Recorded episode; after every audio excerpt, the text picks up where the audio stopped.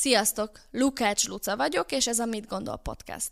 Szerintem abban megállapodhatunk, hogy mindenki szokott pletykálni, de azt senki nem szereti, hogyha a pletykák róla szólnak. Én például sokszor játszom el azzal a gondolattal, hogy milyen jó lenne, hogyha az összes olyan beszélgetésnek, szóbeszédnek a birtokában lennék, ami valaha rólam elhangzott.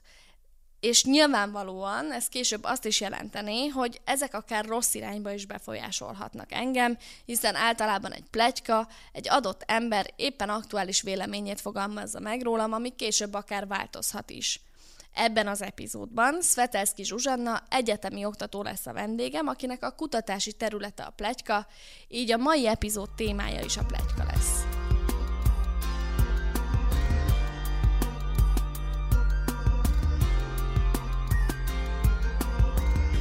Ártalmas embere az, aki pletykál?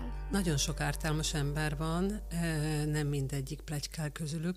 Az ártalmasságot sokféleképpen jellemezhetjük, és a gonosz szándékot, azt mindenképpen, ami egy stratégia, elválasztanám a pletykától, ami egy tartalom, egy történet, egy megjegyzés, egy sztori, ami száll, szájról szájra terjed, szubjektív, tehát az egyik ember azt gondolja arról, amit hallott, hogy húha, ez aztán kínos, ez aztán ciki, a másik megvonja a vállát, mert egyáltalán nem érdekli. Tehát a kettő független egymástól, és ezért is keverik nagyon össze a pletykát mondjuk a rágalommal, az intrikával vagy a bullyinggal, mert a pletyka, amikor egy egész közösség csinálja, akkor nem lehet ártalmas, ugyanis átalakul minden lépésben, és a végén megjelenik egy balansz, egy egyensúly. Ha viszont eldönti egyetlen egyén, hogy ártani fog egy másiknak, és ezért elindít egy idézőjelben kampányt, szóbeszéddel, akkor az egyrészt nem pletyka, másrészt igenis ártalmas, de ez független a pletykától, hanem magában a szándékban, az intencionalitásban ö, gyökeredzik, és ezt a szándékot érdemes leválasztani a pletykáról. A pletykának nincs szándéka, nincs célja, csak az, hogy terjedjem. Uh-huh. Tehát onnantól kezdve, hogy, hogy ártó szándékról beszélünk, és direkt kitalációról, onnantól kezdve az le is válik a pletyka fogalmáról. Így van, mégpedig azért, mert nem tud olyan gazdagon átalakulni, nem tud annyiféle variáció terjedni, nem tudja mindenki belefűzni a saját értelmezését, hozzátenni a saját véleményét, elvenni belőle azt, ami neki nem tetszik, hanem egy unalmas, uniformizált, de gyakran felháborító és akár a valóságtól eltérő Ártékony, kártékony gonosz információ terjed. De közben meg a hatása az lehet ugyanolyan, mint egy pletykának, nem?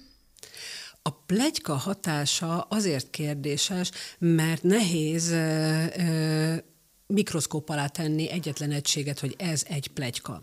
A pletyka két ember között zajlik, de valójában háromról szól, hiszen mindig van egy főszereplője, a pletyka lényege a név, a tulajdonnév, akiről beszélünk, az időjárásról nem lehet pletykálni. Az nem annyira izgalmas, és nem is tekinthető pletykának, viszont mindig kell hozzá egy közösség, mert két vadidegen, aki mondjuk csak a buszon találkozik minden reggel, nem tud úgy pletykálni, mint akik ugyanazon a munkahelyen dolgoznak, ugyanabban a faluban élnek, vagy ugyanannak a baráti körnek a tagjai. Mi az értelme a pletyka kutatásának? Tehát miért fontos kutatni a pletykát? Azért nem egyszerű, mert egy pillanatképről van szó, tehát olyan, mintha a gepárdnak a futását kutatnánk, vagy a lajhárnak a táplálkozását, szinte megfigyelhetetlen, vagy legalábbis nagyon nehezen megfigyelhető. Ha sokszor ö, készítünk feljegyzéseket, felvételeket, akkor össze fog állni valamiféle kép, azonban hiába idézőjelben csíp nyakon a kutató egy pletykát, a következő lépésben az átalakulhat, tehát arra tehetünk megjegyzéseket, hogy mi az a téma, ami foglalkoztat egy közösséget, ehhez a témához hogyan viszonyulnak, hogyan beszélgetnek róla, hogyan gondolkoznak róla, és mi az, ami a gondolkodásukat szervezi.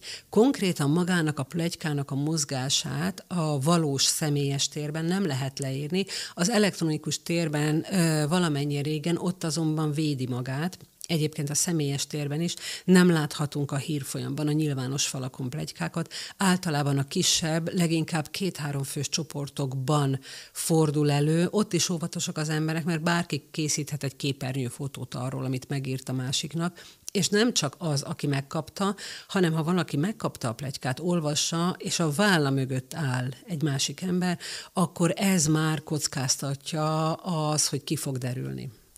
Hát illetve az, hogy, hogy könnyebben van bizonyíték arra, hogy mindezt én elkövettem, és akkor onnantól kezdve pedig minősíthető vagyok, vagy nem... nem, nem számon kérhető. Számon kérhető. Ezt még tanulnunk kell egyébként, és kicsit meg is feledkezünk róla, hogy az ember a csoportban ír valamit arról, hogy szombaton mégse tízkor találkozunk, és nem jut eszünkbe, hogy két éve mit írtunk, már pedig, már pedig megőrzi az internet, és ott van, és visszagörgethet. Ennek ellenére nyilvános uh, helyzetekben nem igazán terjednek a pletykák. Egyrészt, mert a, amikor ketten pletykálnak, akkor az úgy formálódik, ahogy azt a két embert érinti, minél nagyobb a közönség, annál inkább meg kell felelni ennek, emiatt annál sablonosabb lesz, annál formálisabb lesz, annál kevésbé lesz az érdekes. Tehát az igazán fűszeres, eh, ahogy szok, mondani szokták, zaftos pletyka, az négy szem közt terjed, vagy maximum három-négy fő társaságában. Öt főnél a fölött már nagyon igazodni kell egy általános elképzelt hallgatósághoz, közönséghez. Mi az az emberi tulajdonság, ami bekapcsol bennünk akkor, amikor már gátat szabok a nyelvemnek, és öt fő előtt nem mondom el ugyanazt, mint amit három fő előtt elmondanék? Kettő dologról van itt szó. Egyrészt számunkra a legfontosabbak a kapcsolataink. Az embernek a társas intelligencia modulja a legfejlettebb. Leginkább az foglalkoztat bennünket, hogy a számunkra legfontosabb emberekkel mi van. Uh-huh. Ami ö, bekapcsol, az pedig egy becslés arra vonatkozólag, hogy mennyit kockáztatunk azzal, ö, hogyha monitorozzuk a társas közegünket. Tehát ha A elmondja B-nek, hogy ö, C leszokott a dohányzásról, vagy rászokott a dohányzásra, alkoholista lett, abba hagyta az alkoholfogyasztást, szakított, ö, barátnője van a jelenlegi mellett, akkor tudnia kell, hogy a másik ezen szörnyülködni fog, Fog, megvonja a vállát, érdekes lesz a számára, esetleg hoz ő is egy példát, hogy én meg arról tudok, hogy...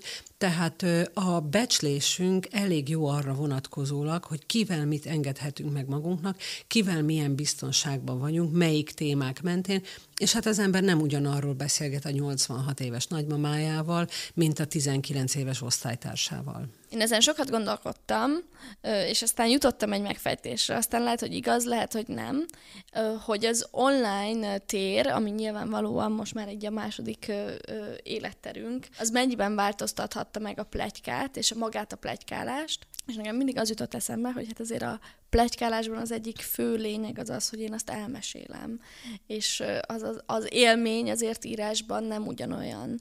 És hogy persze minden más érv is létezik, hogy bizonyíthatóvá válik, számon kérhető leszek, de közben pedig ö, ez, amit én mondok, ez mennyire ö, valós gondolat, vagy pedig teljesen tévúton járok ezzel kapcsolatban? Uh-huh. Az online tér ö, szerintem nem a második életterünk, hanem a kiterjesztése az életterünknek. Uh-huh. Ezzel új mennyiségek ö, lépnek be az életünkbe, ami azt jelenti, hogy ö, az embernek annak idején, mondjuk a tizenkilencedik századik, amikor a társadalom nagy része világszerte kisebb ö, közösségekben élt, Robin Dunbar oxfordi professzor ö, definíció és kutatásai alapján a Dunbar számról beszéltünk, ami azt jelenti, hogy százötven ember az, akire körülbelül nagyjából figyelni tudunk, és Dunbar mennybe ment pár éve, amikor a legnagyobb közösségi oldal, nem tudom, hogy kimondhatom-e a nevét, bemérte a Facebook, hogy bizony hiába van valakinek kétezer ismerőse, akkor is nagyjából százötvenre figyel. Viszont válaszolva a kérdésednek a másik részére, amikor személyesen együtt vagyunk, akkor rezdülünk, moccan a kezünk, a vállunk. Ha érdekel valami, egy picit észrevétlenül előrehajolunk, amit a másik anélkül detektál, hogy ezt kimondaná magában. Aha, előrehajolt, szóval akkor ez nagyon érdekli őt. Akkor le is vágom a sztorinak a másik ágát, és ezen a vágányon folytatjuk. Tehát ö, hoztunk magunkkal az elmúlt több tízezer, több százezer évből olyan tudásokat, a másik megfigyelésére, és ez elsősorban metakommunikációra, nonverbális ö, jelekre vonatkozik, amivel nem tudatosan ugyan, de sokkal több információt szívunk magunkba az adott szeméről, a kommunikációjáról, a pletykáról, mintha ez csupán le lenne írva, hiába vannak ott az emotikonok, ö, egyrészt nagyon félreérthetőek, másrészt sokkal szegényesebb a jelentésük, mint egy pillantásnak, egy szemöldök emelintésnek, vagy egy észrevétlen ajakbígyeztésnek. És ez ö, ö, akár meg is sokszorozhatja a szóban elhangzottakat, tehát kiterjeszti a jelentését, vagy akár az ellenkezőjét jelenti. Te bírod őt? Há, igen, bírom, nincs vele bajom, de azért látszik az arcomon, hogy hát ezt kell mondanom, mert bizonyos helyzetekben szabadon mond az ember véleményt. Aztán vannak olyan övezetek, például egy munkahelyen, ahol kvázi szabad vélemények ter- terjedhetnek, utána többnyire mondjuk egy vezető beosztott viszonylatban már preferált véleményeket mondhatok, csak semmi bajom az új projekttel, biztos sikerülni fog, és a legvége az a teljesen formális helyzetekben, ahol csak kötelező vélemények vannak, a nagyon katonai vagy félkatonai szervezetek ilyenek. Jobb lenne a világ, bármint, hogy jobb lennének az emberek kapcsolatai egymással, hogyha valahogy ez a tulajdonságunk, ez megszűnne. Tudom, hogy ez egy utópia, vagy, vagy hogy egy ilyen teljesen elképzelhetetlen feltevés az, hogy ne mondjunk más emberekről dolgokat más embereknek, de hogy mégiscsak az van, hogy, hogy ez egy tisztább, egyértelműbb világ lenne, hogyha mindez, a pletyka megszűnne. Uh-huh. A pletyka nem tulajdonság, hanem akció vagy cselekvés. Az a tulajdonságunk, hogy legjobban a másik ember érdekel bennünket. Nem lenne jobb a világ, hogyha megszűnne ez a tulajdonságunk. Az is egy tulajdonságunk, hogy kommunikálunk egymással. Nem lenne jó, hogyha ez a tulajdonságunk megszűnne, nem tudnánk egymásra figyelni, nem lenne meg a csoportnak az összetartó ereje. Másfelől pedig az evolúció az egy nagyon praktikus folyamat. Tehát a pukedlés kihalt, pedig elég sokat pukedlisztek évszázadokkal ezelőtt még az emberek. Amire nincs szükségünk, az szépen kisöpri az evolúció, ha csak nem tartjuk fenn nagyon mesterségesen. Tehát ha nem lenne szükség a pletykára, akkor már kihalt volna a pletyka. Jelenleg viszont nincs olyan közösség a Földön, ahol ne lenne pletyka, mert nem, pletykálni nem csak szóval lehet, hanem hogyha ott vagyunk egy teremben, mondjuk a vezetőnk mond valamit, vagy a tanárunk mond valamit, és azt gondolja az ember, hogy ez hülyeség, akkor a mellette ülő felé egyszerűen vág egy fintort, amiből ő egyetlen szó nélkül kódolhatja, hogy mit gondol az az ember.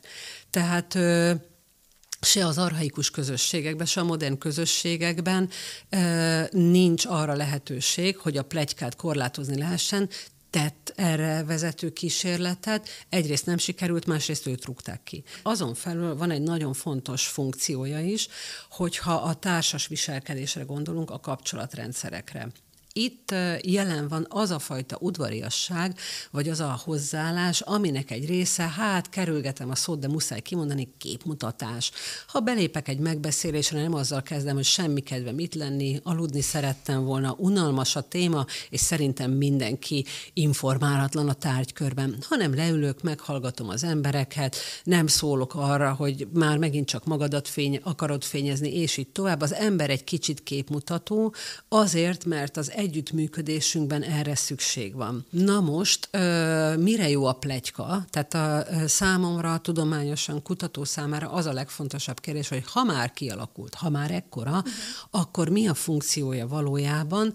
A, az a funkciója, hogy egy ilyen megbeszélés után az ember megkérdezze a kollégáját, hogy neked hogy tetszett, amit a többiek mondtak, és hogyha a másik is udvariasan válaszol, hogy nem volt semmi bajom az elhangzottakkal, akkor tudom, hogy ez egy halott, sivár, vértelen, szürke beszélgetés. Ha viszont azt mondja, hogy hát volt, ami rendben volt, volt, amin elgondolkodtam, akkor tapogathatunk tovább. Tehát a pletyka abban segít, hogy megállapítsunk, hogy mennyit kockáztatunk, mint eti, egy, egyének, a hatékony eh, monitoringnak, a hatékony eh, szemlélődésnek az érdekében, hogy mit tudjunk meg a társainkról, a magánéletükről, a szakmai felkészültségükről, arról, hogy hogyan dolgoznak, és ez viszont egy nagyon funk- fontos funkció, ugyanis, ha jól ö, gyűjtjük az információt, akkor számunkra is kiderül, hogy mik a szabályok, és hogyan lehet a szabályokat megszegni. Pont ezt mondja el a pletyka. Mondtad, hogy volt olyan, hogy vezető próbát tett arra, hogy teljes legyen a transzparencia a környezetében. Ezt hogy kell elképzelni? Hogy lehet erre próbát tenni? Bocsánat, nem arra, hogy teljes legyen a transzparencia. Egyébként sok új startup növeli a transzparenciát a kommunikációjában, és az működik. De ez nem ugyanaz? A transzparencia nem. növelése az nem üti ki a pletykát? Hát hiszen a transzparencia az az, hogy hogy én teljesen nyílt vagyok, elmondom mindenről őszintén a véleményemet, megmerem mondani, és átláthatóak a, a, a viszonyok a cégen belül, ami az én értelmezésemben a pletyka esélyét is csökkenti. A, ö, annyi időnk sosincs, hogy mindig mindenről őszintén elmondjuk a véleményünket. Ez források is kellenek, idő, energia. A pletykafészeknek például sokkal jobb a memóriája, mint másoknak. Ezért is tud pletykafészek lenni, és áldoz a saját idejéből, az energiájából azért, hogy pletykálkodhasson. A teljes transzparenciára nincs is szükség, mert az ember azt gondolja, és ezt nekem miért kell tudnom, hogy ők ma kézilabdázni mennek. Nekem van dolgom, hadd ne kelljen már azzal foglalkozni, ami nem tartozik rám. Tehát a teljes transzparencia azért nagyon nyomasztana bennünket. Ez a vezető, akit említettem, a pletykát tiltotta be, és ez az, ami lehetetlen, mert az információ az a befogadótól a közlőig terjedő egység. A pletyka az más. Ha a pletykát akarjuk meghatározni, az az ismerhető szereplőről szóló nem publikus információ, aminek a legfőbb jellegzetessége a terjedés, ember van benne. Igen, én inkább transzparencia alatt most valami olyasmit értettem, de értem, hogy mire gondolsz, vagy érzem és értem a különbséget, de valami olyasmire gondoltam, hogyha van egy meeting reggel, és van egy vezető, aki bejön nagyon álmosan és rossz állapotban, és azt mondja, hogy ne haragudjatok, erre most nem tudtam teljesen felkészülni, úgy, ahogy a lelkiismeretem szerint szívesen megtettem volna, mert éjjel háromig, nem tudom, nem tudott aludni a két hónapos gyerekem. Akkor ez megszünteti az arról való pletykálást, mert hogyha ez a vezető nem úgy jött volna be, hogy elmondja ezt a dolgot, hanem azt megpróbálja úgy csinálni a dolgokat, hárítani és előadni azt, hogy igazából ő nem, nem felkészült, hanem a többiek nem készítettek el valamit, ami miatt neki nem volt meg az információ ahhoz, hogy valami elkészüljön. Tehát, hogyha ezzel kapcsolatban vállal egy transzparenciát, akkor végül is kiüti azt a részét is a szóbeszédnek, hogy megpróbálják megállapítani azt, hogy vajon miért így nézett ki Tamás ma reggel. Aha, igen, itt viszont a hazugsághoz érkezünk meg, és a szóbeszédhez, amit érdemes elválasztani a pletykától, Aha. mert ö, ö, ha azt mondjuk a pletykára, hogy nem igaz, na és, lehet egy hír is, nem igaz. Tehát a, a pletykánál nem kérdés az, hogy igaz vagy nem igaz, mert, mint mondtam, egy nagyon szubjektív dolog, és bizony, hát ö, olvastunk már olyan híreket, amikről utólag kiderült, hogy nem igaz. Ez nem a pletyka sajátossága, hogy igaz vagy nem igaz, ez az emberi kommunikációé. Uh-huh. Tehát ez a vezető, hogyha elmondja, hogy miért fáradt, akkor valóban a transzparenciát növeli. Ez viszont nem jelenti azt, hogy mindent el kell mondania erről a helyzetről, mert a kollégák biztos nem kíváncsiak arra, hogy azért fáradt, mert a párja meg elment színházba a barátaival, és akkor ő nem tudott pihenni. Tehát kérdés az, hogy hol van vége, uh-huh. annak, amit közzéteszünk, és mi mindent kell tudni a többieknek rólunk, és a válasz az, hogy minél szorosabb a kapcsolatunk, annál inkább érdekes egy kisebb dolog is, és minél távolabb van tőlem valaki, annál inkább szükség van arra, hogy a szenzációhoz közelítsen az, amit hallunk róla. Miről szól a legizgalmasabb pletyka általában?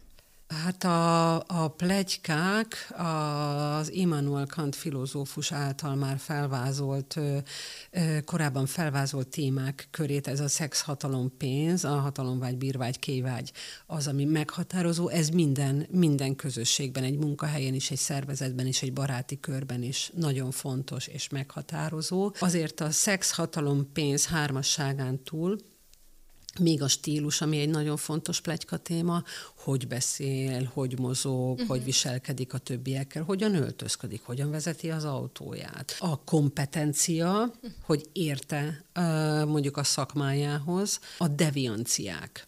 ki alkoholista, ki fogyaszt drogot, ki sikkaszt, ezek mindig nagyon-nagyon izgalmas dolgok, és itt azért már átmegyünk a kriminalitás területére, illetve az utolsó, ami ahhoz kapcsolódik, amiről sokat beszéltünk, hogy a pletyka közösségben terjedt csoportról szól. Az utolsó téma az az integráció, hogy ki mennyire illeszkedett be a közösségbe. Van, akinek például azért nem szólnak egy hétvégi buli miatt, mert senkinek nem jut eszébe, hogy neki szóljanak. Van, akinek pedig azért nem szólnak, erre időnként látunk, hallunk példát, mert mindenki azt hiszi, hogy neki mindenki szól. Mennyire személyiségfüggő a pletykálás?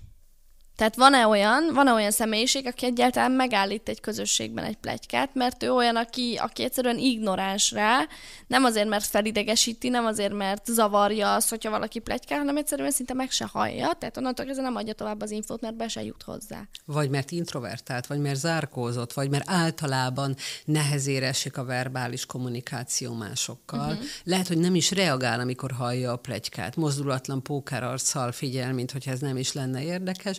És ö, arról van szó, hogy ő a spenótról sem beszélget, az időjárásról sem Aha. beszélget, és a politikáról sem. Tehát ez is lehet egy dolog. A személyiséggel abszolút összefüggésben van, tehát a jó memóriára, a, mint az, ahogy azt mondtam, nagyon nagy szüksége van a pletykafészeknek, meg arra is, hogy fenntartsa a kapcsolatokat, és képben legyen. Különböző dolgokra van kihegyezve a figyelmünk, tehát a személyiségtől mindenképpen függ. A nők és a férfiak esetében egy dolog biztos, hogy az írásbeliség, a hivatalos és a formális kommunikáció évezredekig a férfiak kezében volt, tehát azt is ők mondhatták el nyilvánosan, hogy a nők pletykásabbak. A nők nem mondhatták el nyilvánosan, hogy a férfiak pletykásabbak, mert kevesebb alkalmuk volt a nyilvános beszédre. Uh-huh. Tehát ez egy fekete-fehér történet. Viszont tény és való, hogy az evolúciós szerepünk miatt, ami azt jelenti, hogy a vadászó férfiak, akik csendben egy pisszenés nélkül várták a zsákmányt, nem igazán tudtak úgy beszélgetni, úgy megtanulni, olvasni azokban a metakommunikációs jelekben, amik az előbb szóra, szóba kerültek, vagy úgy elsimítani kisebb-nagyobb konfliktusokat, csevegéssel, small talkkal, pletykával, mint a nők. Ezért a nők nagyobb jártasságot szereztek az informális kommunikációban, míg a férfiak a formális és a hivatalos kommunikáció letéteményesei vagy hordozói voltak az elmúlt évezredekben, évtizedekben. Summa summarum, ez az én olvasatomban azt jelenti, hogy a nők jobban, a férfiak többet pletykálnak, de van még egy alapvető különbség, hogy a női pletyka az a konkrét történetből és a névből indul ki, és aztán ebből általánosít, tehát elmondja, hogy mondjuk Gergő és Kata csókolóztak az órán, van, aki a folyosón is csókolózik, vannak, akik a vizsgán is csókolóznak, míg mondjuk a férfiak abból indulnak ki, hogy milyen hírt olvasott, abban arról volt szó, hogy valaki eltitkolt egy folyamatot a munkahelyén, és nálunk is, a mi főnökünk is egy csomó dolgot sajnos nem úgy mutat be, ahogy van valójában, szóval egy nagy hazug az igazgató. Tehát ott az általánostól jutunk el a konkrét felé. Uh-huh, tehát pont ellentétes a folyamat. Így van, így van. Többnyire, természetesen nem mindig, mert a pletyka egyrészt nagyon sokféle, függ a kulturális jellemzőktől is. Tehát az, hogy melyik országban, milyen nyelven zajlik, milyen tájegységen, az éghajlat is befolyásolja. Hogy? Hát nagy hidegben azért meggondolja az ember, hogy mennyit van kinn a szabadban, kivel fut össze, kisebb a véletlen összefutásoknak az esélye, míg mondjuk uh, itt uh, Közép-Európában, a Piac téren, vagy Mise után, vagy a patakparton, amikor a nők szapulták a ruhát, ugye ez volt a tisztításra a kifejezés, azért több lehetőség van, mint a sarkkör fölött, a sarkkör fölött mondjuk több száz kilométerrel. De ez már összefügg azzal, hogy mennyire élünk közösségben, és én nekem az a tapasztalatom, meg az a megélésem, hogy abban a típusú urbanista létezésben, amiben a legtöbb ismerősöm körülöttem Budapesten éli az életét, így egyre kevesebb szer érintkezünk ilyen nagyon meghatározó közösségekkel, vagy valahogyan én azt gondolom, hogy a közösségben létezés nyilvánvalóan ebből nem kivonható a, a Covid, amit átéltünk az elmúlt ö, években, és az is nyilvánvalóan megváltoztatta azt, hogy mennyire érintkezünk más emberekkel, de hogy valahogy én azt érzékelem, hogy, hogy, hogy kevésbé közösségi az ember, mint régen. Ez az én ö, ö, gondolatom, ez valós vagy hamis? Mindenképpen valós. Csányi Vilmos humanetológus beszél is az egytagú csoportról. Az ő elméletében a csoport és a csoport gondolkodás, a csoportorganizmus nagyon fontos szerepet tölt be az emberiség történetében, és röviden összefoglalva a huszonegyedik században oda jutottunk, hogy valaki, aki immár nem szorul rá a többiek segítségére, nem kell a mézet csizmára cserélni, hanem el tudja látni saját magát, a család alapításról is gondolhat más, mint a huszadik vagy a tizenkilencedik század embere, a saját maga a saját létében meg tudja teremteni azokat a funkciókat és élményeket, amiket korábban a csoport nyújtott. Annyit hozzáfűznék a felvetéshez, hogy kevésbé élünk közösségi életet, hogy ez biztosan így van, viszont mindenkinek megvan a saját faluja, csak nincs közös falu. Tehát én is ismerek százötven embert, és a kollégám is, vagy a jó barátom is ismer százötven embert, de nem ugyanazt a százötven embert ismerjük, és nem találkozhatunk össze patakparton, vagy mise után, hanem több energiát és több forrást kell mozgósítanunk ahhoz, hogy megtudjuk, hogy mi van a többiekkel, kevesebb a közös metszet. Tehát igaziból úgy lehet elképzelni, mint egy csillagtúrát. Az egyénnek nagyon sok kapcsolata van, de ez nem olyan kapcsolatrendszer, mint régen a közösségekben, ahol mindenki ismert mindenkit, és mindenki igyekezett a lehető legtöbbet tudni a másikról, mert úgy tudta szervezni az életét. Ez Jerome H. Barkow, evolúciós ö, pszichológus úgy ö, fogalmazza meg az Alkalmazkodott elme című könyvében, hogy amikor a, ezt a fajta csoportéletet éltük évtizedekkel ezelőtt, és mindig együtt voltunk, akkor az volt a fontos a számunkra, akinek a hangját gyakran hallottuk, és akinek az arcát gyakran láttuk, és ma hát könnyen lehet, hogy ezek influencerek, vagy celebek, akiket uh-huh. gyakran hallunk és látunk, nem az unokatestvérünk, nem a szomszédunk, és nem a jó barátunk, mert vele egy hónapban legfeljebb egy kávéra van időnk. Uh-huh. Igen, azért ez nem olyan jó hír. Tehetünk érte, hogy megváltozzon egyfelől, másfelől pedig, másfelől pedig éppen az online világ az, ami akár segíthet is abban, hogy az ember a kapcsolatait, itt megint number kifejezését használom, kurkásza. Tehát a kurkászás az nagyon fontos dolog, amikor nem azt kérdezem a másiktól, hogy mesélj, mi, tölt az el, mi történt veled az elmúlt fél évben, ö, miért léptél ki a cégtől, mm-hmm. miért vesztél össze a legjobb barátoddal, hanem csak szia, hogy vagy, jól vagyok, mi van, egyfajta ilyen könnyű, felszínes fenntartása a kapcsolatának, kapcsolatoknak, karbantartása, és erre a pletyka is kiválóan alkalmas. Mi történik a pletykával, az irodai pletykával, hogyha mindenki home office-ban van? Hát a pletyka megtalálja, mint a búvópatak, a maga csatornáját. Ha ö, Teams, akkor Teams, ha Zoom, akkor Zoom.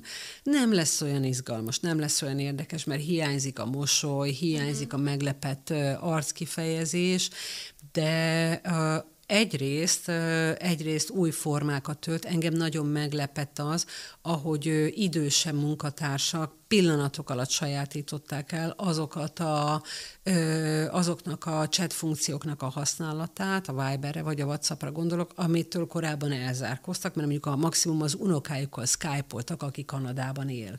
Szoktál ilyen fikciós gondolatokat végigvinni? Én nekem például nagyon sokszor eszembe jut az, hogy milyen jó lenne ismerni az összes olyan párbeszédet, ami valaha rólam született.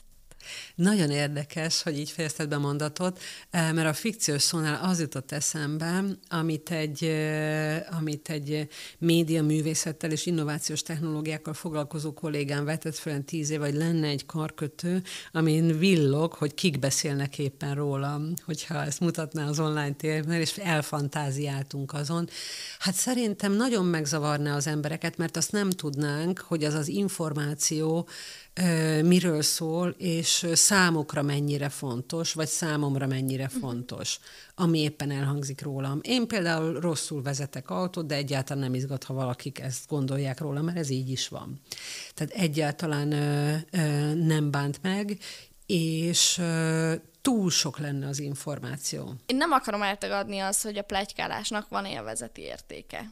Én is éreztem már ezt az élvezeti értékét, és, és közben pedig megfogalmazni azt, hogy mi a, mi, mi a valós ilyen kis bizsergés, az, amit akkor érzek, az, az nagyon nehéz.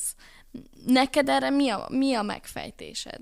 Hát ehhez már biztos olyan műszeres mérésekre van, lenne szükség, amivel egyébként foglalkoznak világszerte, uh-huh. tehát már vannak a kutatócsoportok, ahol elektródákkal, különböző, különböző modern eszközökkel mérik a, a szervezet válaszait a, ezekre a helyzetekre, de hát a legfontosabb válasz szerintem az, hogy ö, ö, nekünk az számít igazán, ami a többiekkel van. Uh-huh.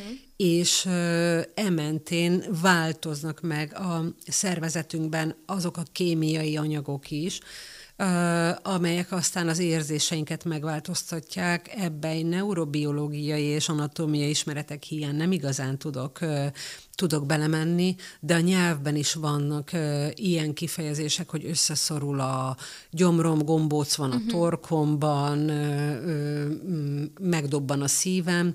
Tehát amikor a testünkről szóló információkkal fejezünk ki egy érzést, és például, hogyha valakit nagyon szeretünk, és rosszat hallunk róla, akkor ezért ö, érezzük magunkat kényelmetlenül vagy felháborodva. Egyfelől. Másfelől pedig a hét főbűn közül egyedül az irigység az, ami társas ö, bűn. Úgyhogy a pletyka, ami még három dologhoz kötődik. Mit jelent az, hogy társas bűn?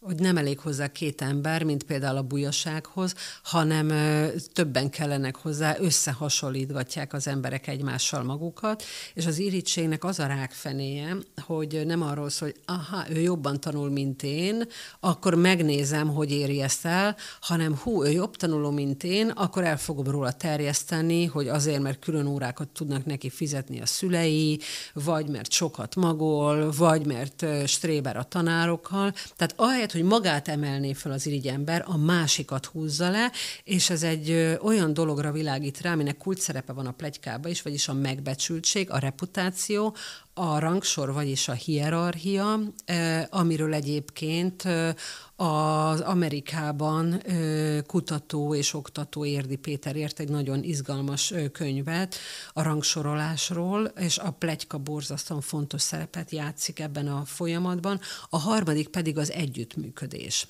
a kooperáció.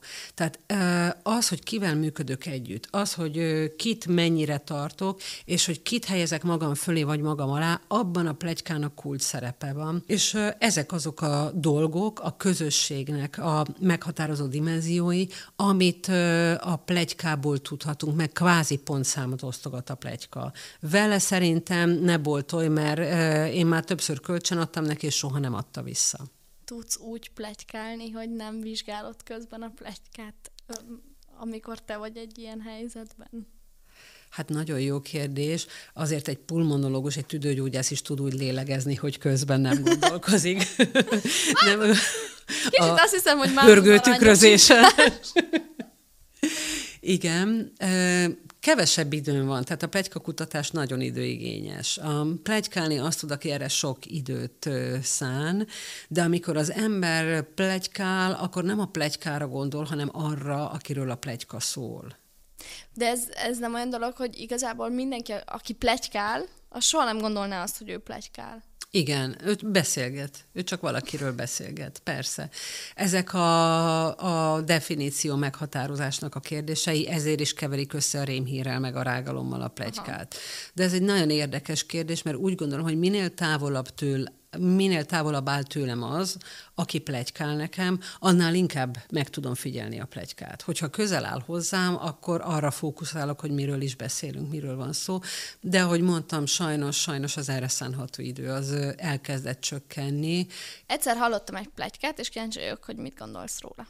Arról szólt, hogy volt egy ö, együtt dolgozó közösség, egy iroda, uh-huh.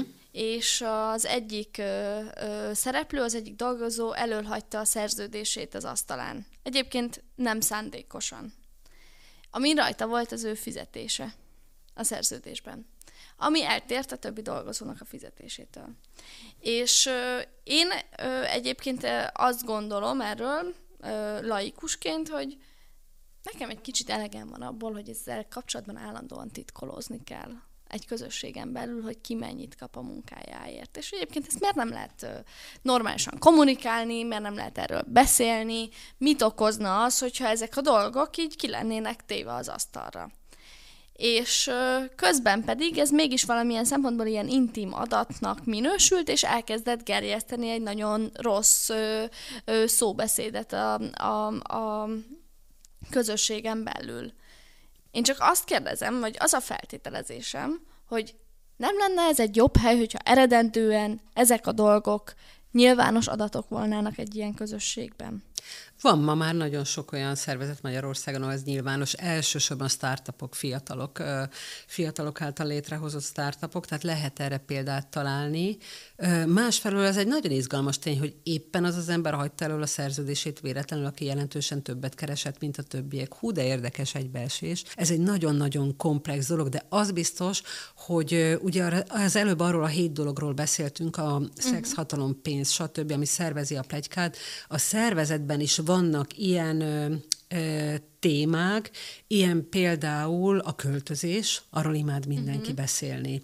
Jobb helyem lesz, rosszabb helyem lesz, kisebb helyem lesz, kivel leszek együtt, tehát a költözésről mindig rengeteg pletyka van, és a fizetés. A fizetés az egy olyan téma, hogy ö, ha túl sokat is kereshet valaki, de akiről azt gondolják, hogy túl keveset keres, arról azt kezd el terjedni, hogy balek. Nem tudja kiharcolni magának a, a valós értékét. Van, aki például azt hazudja, hogy többet keres, mint amennyit valójában, és valaki azt hazudja, hogy kevesebbet, mint amennyi valójában.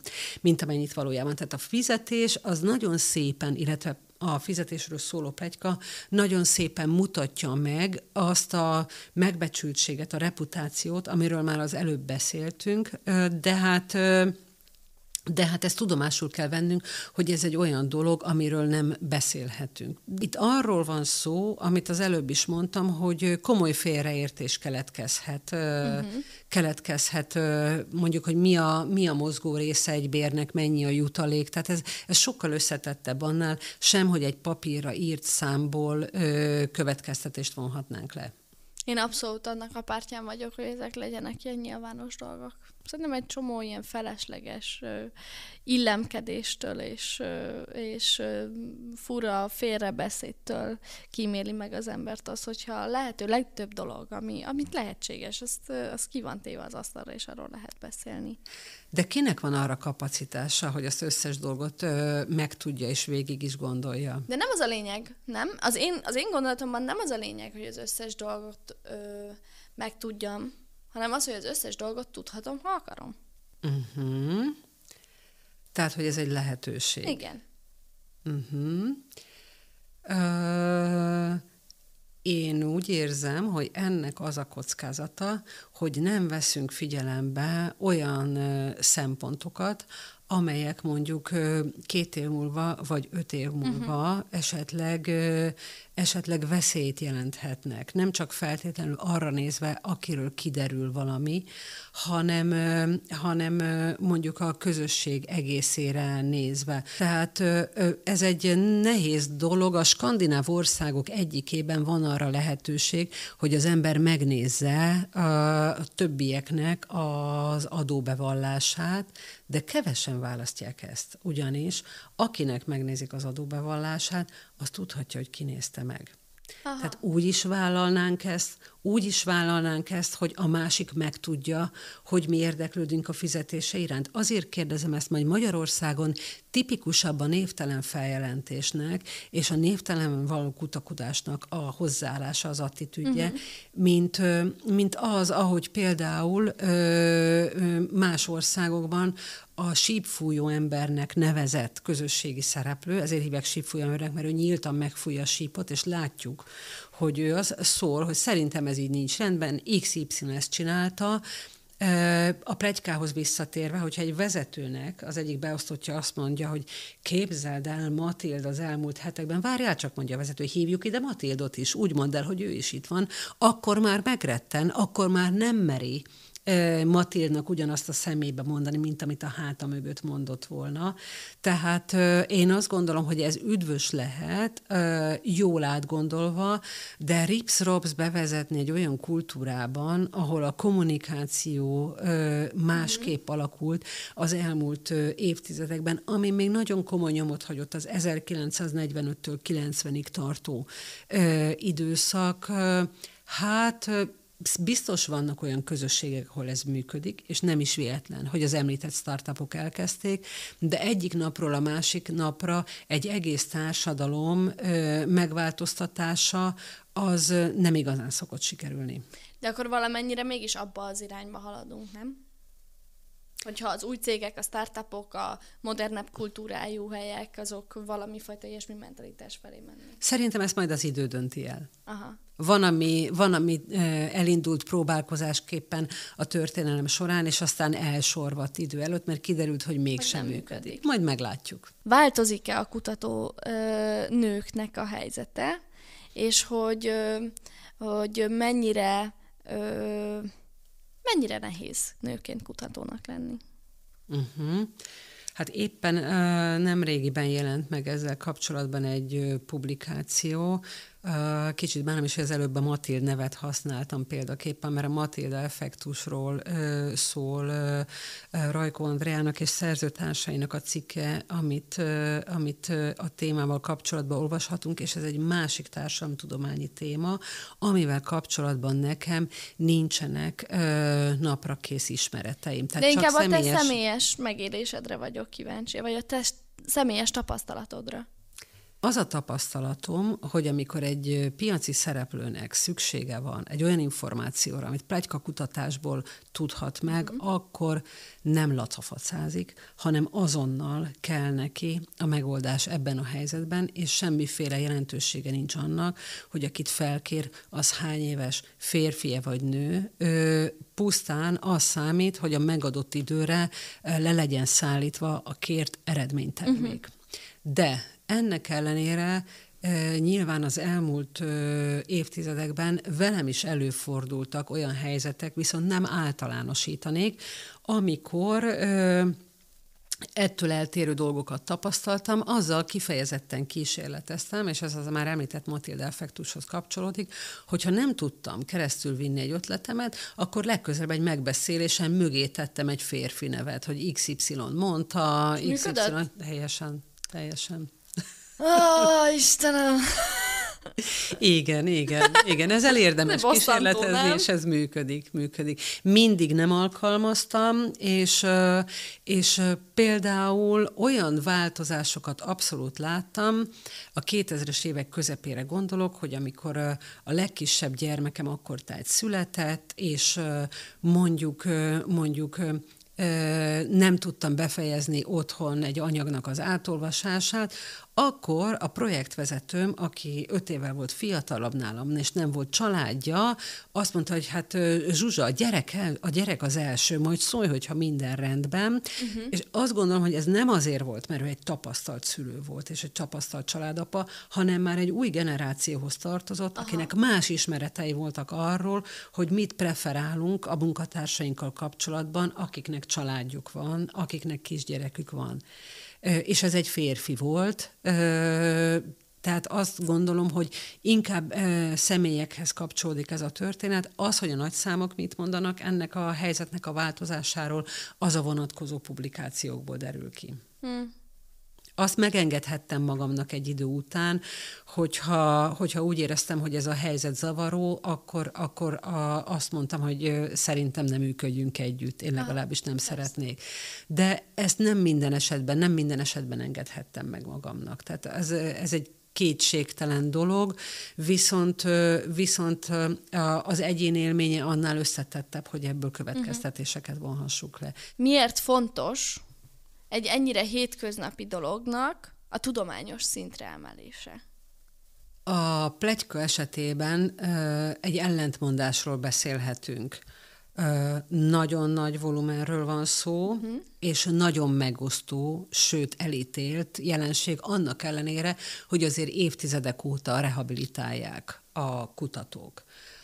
Ha ilyen hatalmas ö, mértékű jelenségről van szó, akkor viszont érdemes minél többet tudni róla, mert a kommunikáció az az a folyamat, ami olajozza az embereknek az együttműködést, és soha nem az fontos, hogy mi terjed, vagyis a pletyka, uh-huh. hanem az, hogy az ember mennyire változik meg egy pletyka hallatán, vagy egy pletyka továbbadások után. Nagyon termékeny kutató vagy, Zsuzsa, és, és közben tudom rólad, hogy édesanyja vagy, és valahogy úgy tűnik, hogy, hogy ilyen nagyon-nagyon össze tudod egyeztetni a, a, az életedben ezeket a különböző elemeket.